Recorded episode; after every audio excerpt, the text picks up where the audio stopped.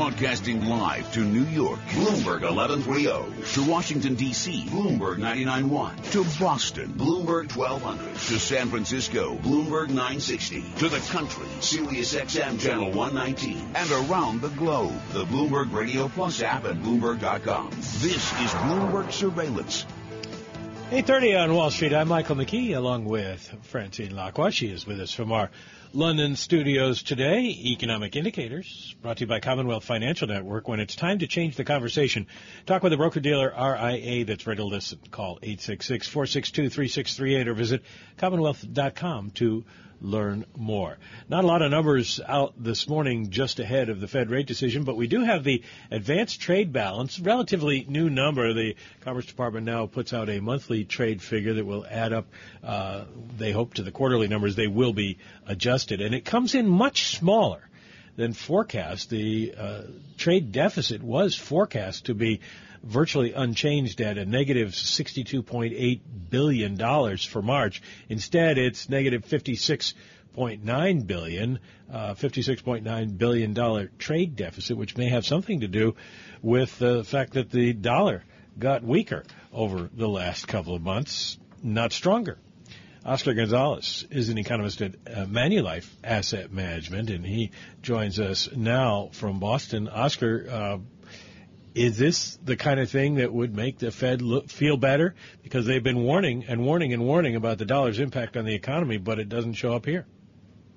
That's correct. I think, uh, in fact, uh, you will have uh, a lot of forecasters, forecasters uh, quite busy this morning uh, revising uh, the figure for GDP in the first quarter up um, easily by another uh, two to three tenths of a percent, I would say, given the numbers that you are suggesting here. Um, so I, I, I, think that um, that's clearly one of the elements that is going into uh, the decision that they will be taking today. Um, yeah, I, I, mean, at the end of the day, I, I think that uh, really what uh, the financial markets uh, are, are, waiting to see is how uh, this gets uh, um, ex- explained in the statement that they will be putting out uh, later today. All right, um, so clearly, yeah. So, so you think okay? So you think that actually the strong dollar for the moment hasn't hurt uh, U.S. PLC too much, but actually th- there must be an adequate level for euro dollar or a, a, dollar basket against other currencies, which urges CEOs to spend more. And at the moment, we're just not seeing it. It, it must hurt confidence at some level. Uh, well, it, it certainly the, the the fact that the dollar really had uh, spiked uh, uh, by the end of, uh, of last year and into the beginning of the year um, uh, was an element that was some concern because really was going to hit uh, exports. Um, but uh, since then, we have seen that the dollar has in fact uh, uh, lose a bit of uh, that's weakening a little bit. Uh, so that should uh, provide a little bit more of uh, a base for uh, for uh, uh, growth in, the U.S., which is really what they want to see. at the same time, uh, the element of uh, the transmission mechanism coming through a stronger dollar, which was weakening the prospects for inflation, would have to be going in, in the opposite direction. Not that I thought was really big. Um, but certainly it's, it's, an element that would support their case that inflation will start to pick up um, in, in, in, for, the, for the balance of the year. Well, what happens uh, to the dollar going forward? A lot of strategists say the dollar should get stronger. The Fed's expected to continue raising rates, and on an interest rate differential basis, it only makes sense. And yet, when the Fed raised rates in December, the dollar got weaker.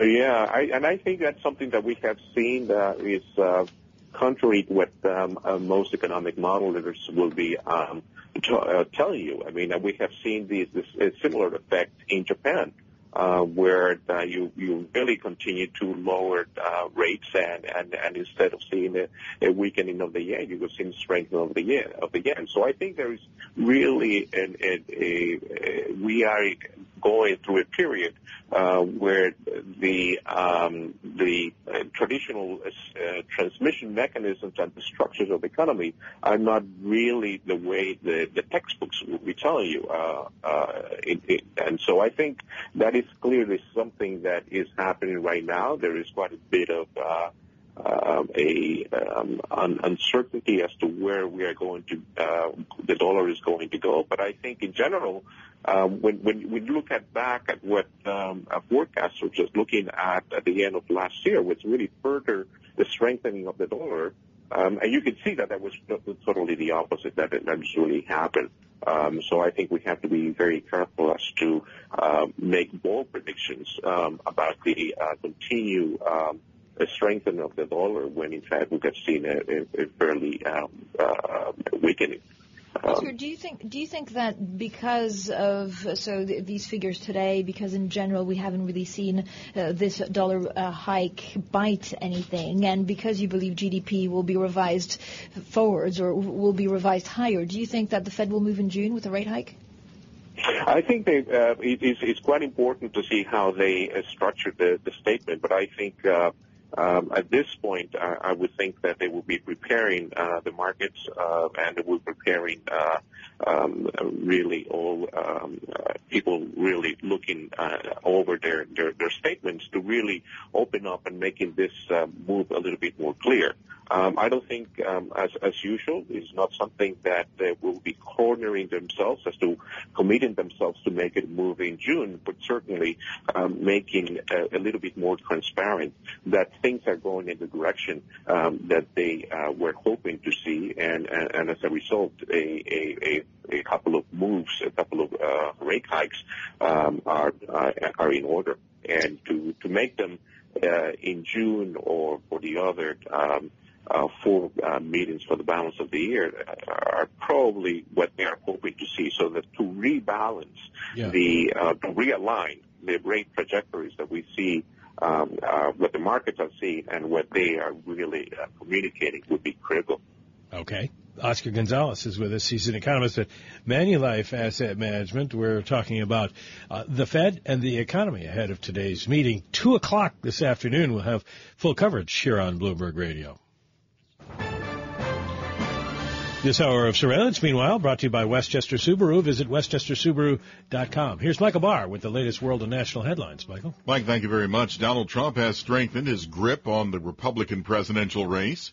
Trump had a clean sweep in all five primaries in Delaware, Pennsylvania, Connecticut, Maryland, and Rhode Island yesterday. Trump is headed to Indiana today after first delivering a foreign policy speech in Washington. Meanwhile, Democrat Hillary Clinton is 90% of the way to her party's nomination, having won four out of five Northeast primaries. Bernie Sanders won in Rhode Island. Former House Speaker Dennis Hastert is scheduled to be sentenced today in a hush money case. Hastert is accused of molesting boys while he was a high school wrestling coach.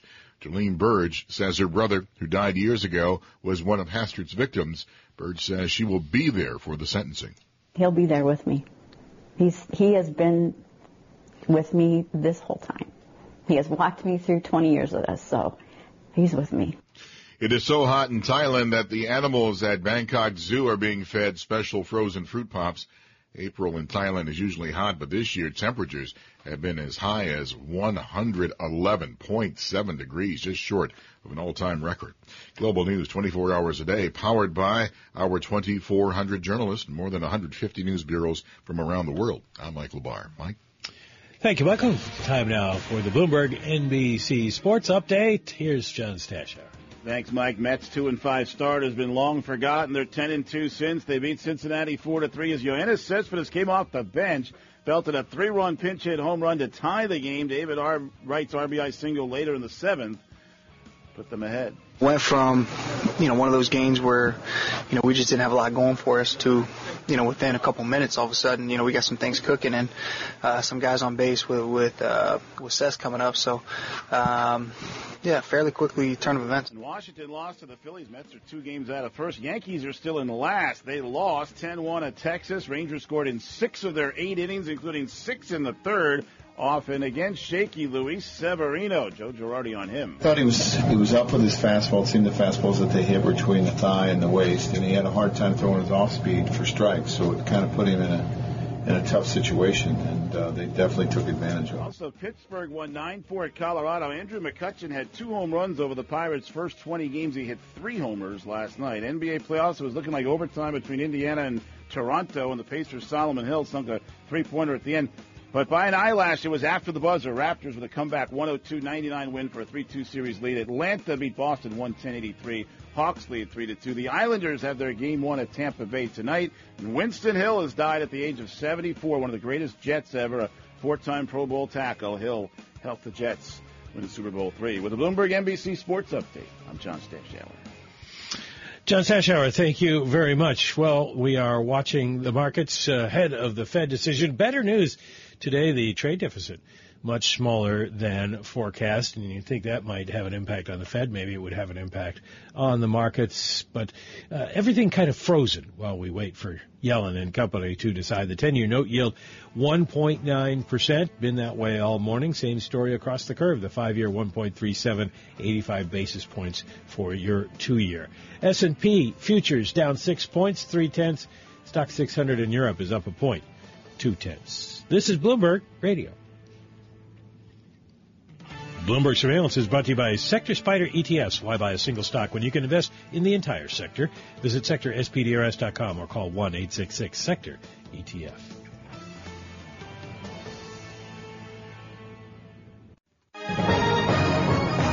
Global business news 24 hours a day at Bloomberg.com, the Radio Plus mobile app, and on your radio. This is a Bloomberg Business Flash.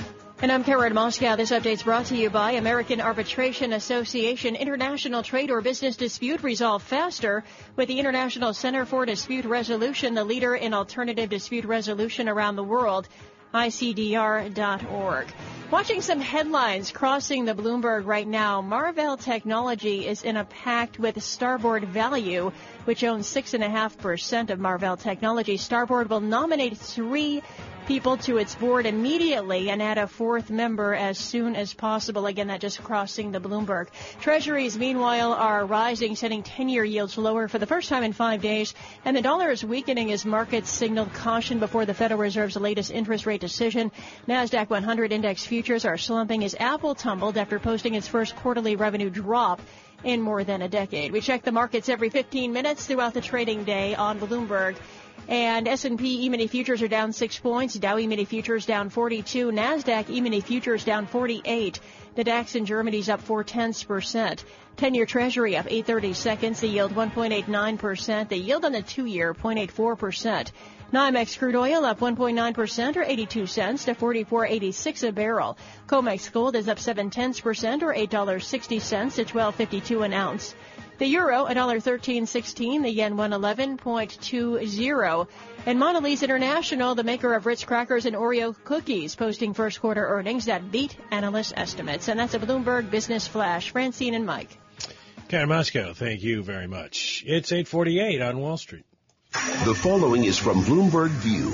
Opinions and commentary from Bloomberg columnists. I'm Paula Dwyer, an editor with Bloomberg View. The federal disability program is a mess. It almost went broke until Congress gave it emergency funds last fall. It discourages employment and it can be gamed, but woe to the office seeker who tries to fix it. No one understands this better than Donald Trump, who opposes cuts to entitlements, including the $150 billion disability program on which 11 million Americans depend, almost twice the 1990 level. Recipients are mostly non-college educated, white, blue collar, and middle-aged. Trump voters, in other words. Of the 20 states with the highest number on disability, 14 chose Trump in primaries so far. Three have yet to vote, but he's ahead or tied in them all. Disability has become like welfare for jobless blue-collar workers in the Southeast, Appalachia, and pockets of the Northeast and Midwest, where industries have moved offshore or closed down over the last few decades. These areas also have declining life expectancies. When you combine failing health with the falling fortunes of the poorly educated, you get high rates of substance abuse and physical and mental impairment. Trump provides an outlet for their anger by blaming immigrants and open trade. Congress has a few years to fix the disability fund. What lawmakers really need is an economic plan for these areas. Until then, people will cling to the disability life raft and to demagogues like Trump. I'm Paula Dwyer, an editor with Bloomberg View. For more Bloomberg commentary, please go to BloombergView.com or ViewGo on the Bloomberg terminal. This has been Bloomberg View. Bloomberg View commentaries can be heard hourly weekdays on Bloomberg Radio. Mike, we need to talk more a little bit about central banks, but also the BOJ. Let's get back to our guest. He's Oscar Gonzalez, an economist at Manulife Asset Management. Oscar, we were talking a little bit before about the FOMC, the challenges that Chair Yellen has. Talk to me about BOJ. I spoke to Bill Winters, the CEO of Standard Chartered, and he was telling me his biggest concern is that we have this cumulative effect of extraordinary monetary stimulus, which will create bubble. Is this bubbles? Is this what the BOJ is doing? Um, well, I think there is quite a bit of debate about that. Um, uh, clearly, the BOJ has been partially successful at uh, stimulating their, the, their economy, although the uh, at the same time it's very clear that not all the transmission mechanisms are up to par. I think uh, the real issue in Japan is that uh, the, um, the the lending and consumer part of the, the economy is not really um, working uh, to be, at the at the speed that the BOJ really would like. Um, they have been mm-hmm. obviously successful at bringing down the, the whole yield curve, so making the cost of capital uh, less uh, um, lower, the, the cost of capital. At the same time, we can see that uh, it, it is creating all kinds of dislocations as well. Um, uh, the, the, the consumers are uh, pulling back, which is not really what the, the, the intention of the policy is. Um, and the, the, the, the fact that um, you may want to uh, reach for uh, higher um, yields, uh, not only in Japan but somewhere else, um, are starting to to uh, create some sort of a uh, mini bubbles in here that I think the, the, the, Bank of Japan should be very concerned about. Uh, I don't think it's uh, it, it's the main concern at this point because clearly the main concern is what's going to happen, how they can continue uh, uh, stimulating their economy, um, and, and worried about the potential for a uh, mini bubble in, in, in, in, in assets later on. But uh, it's certainly something that is in their uh, they are taken into account and should be very careful about. At one time, uh, Japan was everybody's uh, boogeyman. Now, well, you got to wonder uh, how much impact does Japan, what the Bank of Japan and uh, what the Japanese economy does, uh, have on the United States, on the eurozone, the rest of the world?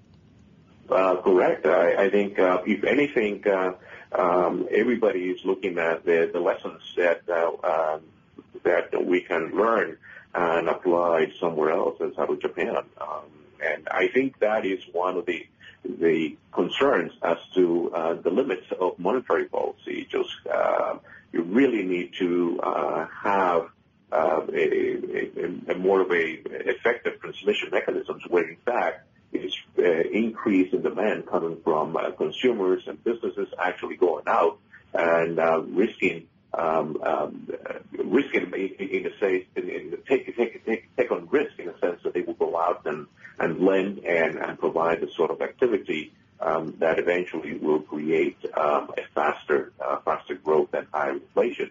And that is not really what's happening in Japan. Uh, so, so we, we still Oscar, what, what is exactly the lesson that the Fed can learn from BOJ? Don't do negative rates and certainly do not do helicopter money? Well, I, I don't think we are at, at, at that point uh, yet, but certainly um, there the, the Fed is very uh, um, it's very conscious that um, a monetary policy alone uh, has its limits. And um, I mean, it's very clear that uh, they have uh, Yellen in the past has been uh, um, asking for. Uh, I don't know why we don't do it. Uh, obviously, there is a, a, political dimension to this, but certainly uh, there is more to um, um, monetary uh, to uh, economic uh, policy that could help us um, get out of a, a, a, period where we have very slow growth and we have the dangers of inflation. And in this case, should be an increase in, in fiscal policy. Should have the support of fiscal policy as well as monetary policy. One alone cannot really do the job. But we're not getting fiscal policy. That's the problem. And then the question becomes: Do central banks are, are central banks forced into doing additional monetary policy because they're the only game in town? And then it just makes it harder, as you say, to get out of that uh, circle. Correct. Uh, and, and, I and I think that's uh, something that um, hopefully uh, we could correct in the future, but uh, it's something that uh, has been happening uh, for the last few years, uh, unfortunately. But uh, it is a, I think it's a lesson that we can learn from uh, from Japan as well. Um, that uh, we really need to have the other hand really helping and, and, and supporting economic growth. Well, do you buy the idea uh, people are talking about that if the Fed and by extension the other central banks would get out of the way, that would stimulate growth now more than additional monetary policy action? Um, I don't. I don't buy it completely. I, I think that um, monetary policy is still uh, needed. Um, at the same time, I think the gradual um, the gradualism approach that we see in the Fed probably would uh, help us to give some credibility. And, and as in fact we see growth that's starting to, to, be sustained, I think that would lend a little bit of credibility to the argument that you're making. But uh, otherwise, I think until we see that, uh, what we have seen so far is that without the um, central bank's help, uh, I think we would be in much worse shape than, we are. That's not to say that there are other issues and other problems that have been created by lowering um, the uh, interest rates to the levels that we have seen, it, even into negative territory. Um, clearly, this can create a situation where uh, we are, uh, and I and I think this is this is, an, this is an argument that we're starting to see right now, is that the um, we are we are entering a, a period where lower uh, lowering the interest rates, in fact, creates a situation, a deflationary environment where um, it would be very hard to come out of, very similar to what we have seen in Japan. Oscar Gonzalez, an economist at Manulife Asset Management, thanks for being with us this morning here on uh, surveillance ahead of the Fed. U.S. futures are lower, bond prices a little bit higher, and in Japan, the Nikkei was down 63 points today, while the yen gets a little bit stronger, 111.18. Definitely not the direction that Kuroda-san would like them to go. We'll have full coverage of today's Fed decision. The Fed decides 2 p.m. this afternoon. Scarlett Fu, Joe Weisenthal, and me here on Bloomberg Radio Worldwide.